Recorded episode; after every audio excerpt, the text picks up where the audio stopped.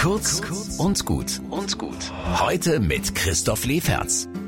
Jetzt ist es gut zwei Wochen her, dass uns Evangelischen in Deutschland mal so richtig wissenschaftlich die Leviten gelesen wurden. Eine Studie wurde veröffentlicht, was es in den letzten 100 Jahren an sexualisierter Gewalt in der evangelischen Kirche und Diakonie gab. Und ich glaube, am meisten hat das evangelische Selbstbewusstsein erschüttert, wir sind nicht besser als die Katholiken.